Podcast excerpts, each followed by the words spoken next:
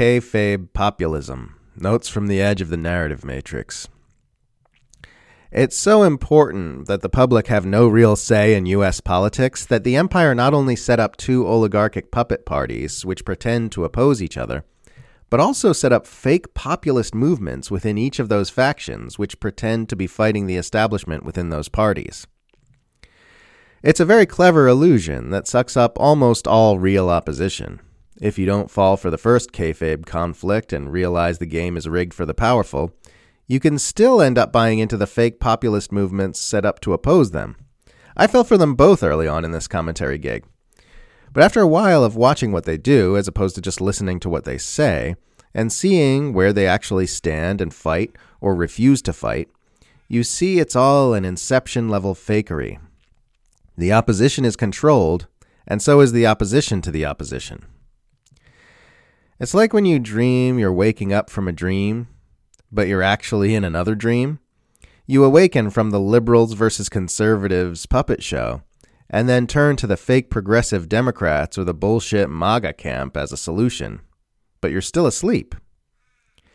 This all sounds like an awful lot of work to go through until you remember that an entire globe spanning empire depends on the ability to prevent the American public from either A, voting in a disruptive government, or B, fighting a revolution. So much power rides on their ability to do this. Ever since the school shooting in Texas, we've been watching an entire country learn that it's not actually cops' job to save anyone or risk any danger, and the only reason they assumed otherwise was because of movies and TV shows.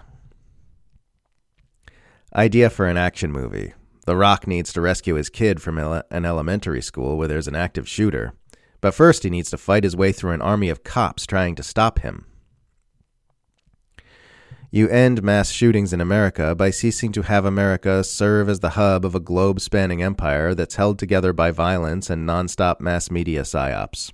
It's not impossible. It's not even difficult. It's just not an option anyone in charge would ever entertain. I'm finding myself having less and less patience with people who think the U.S. is an innocent little flower regarding the Ukraine war. It's like, come on, grow the fuck up.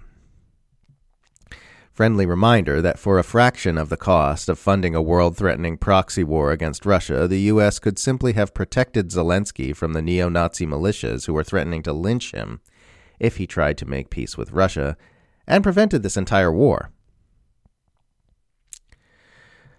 The airhead mainstream narrative that Ukrainian forces have been destroying Russian troops and humiliating Putin in epic win after epic win has become unsustainable.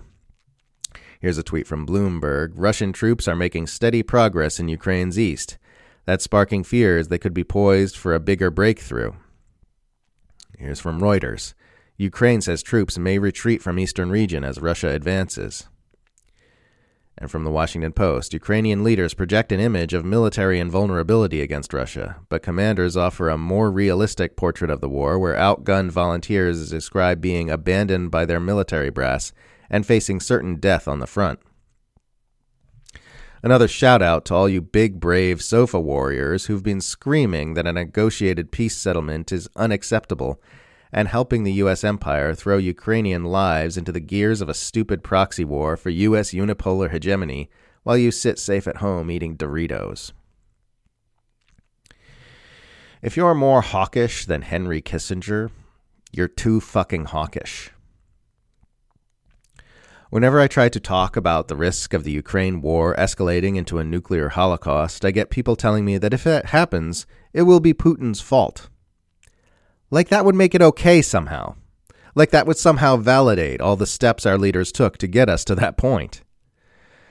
Of all the intensely stupid ways team loyalty and partisanship can express itself, I don't think you could come up with one dumber than our nuclear brinkmanship isn't a problem because it'll be the other side who launches the first nuke, if you tried. Even pretending it's certain that Russia would be the one to initiate a nuclear exchange would that thought actually comfort you when you feel the earth shake? Would you feel any better about the decisions which gave rise to that moment by telling yourself Putin started it? I mean, If there's any time where it doesn't matter who started it, it's when the mutual and destruction part of mutually assured destruction goes into action. Yeah? I think at that point, all our dopey team sports cheering and booing pretty much goes out the window, no? Hollywood lies about what American journalists really do in the same way it lies about what American soldiers and police really do. And it has just as disruptive an effect on people's perception of reality. People who accuse you of having Kremlin loyalties when you question or criticize the U.S. empire are admitting that they don't care whether statements are true or false, only whether they demonstrate loyalty to our rulers. That's the lens through which they examine the world and it's pure brain poison.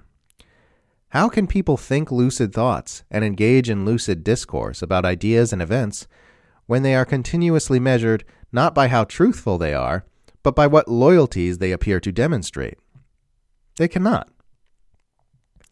Empire loyalists have exactly two arguments. One, that foreign leader my government dislikes is comparable to Adolf Hitler. And two, if you object to what my virtuous government has planned for that leader, it means you love and support that leader. I honestly don't understand how anyone can stay abreast of the day to day depravity of the oligarchic empire without a daily practice geared toward inner peace. Things are so insane and confusing, and are only getting more so. You've got to have a regular discipline to form stability.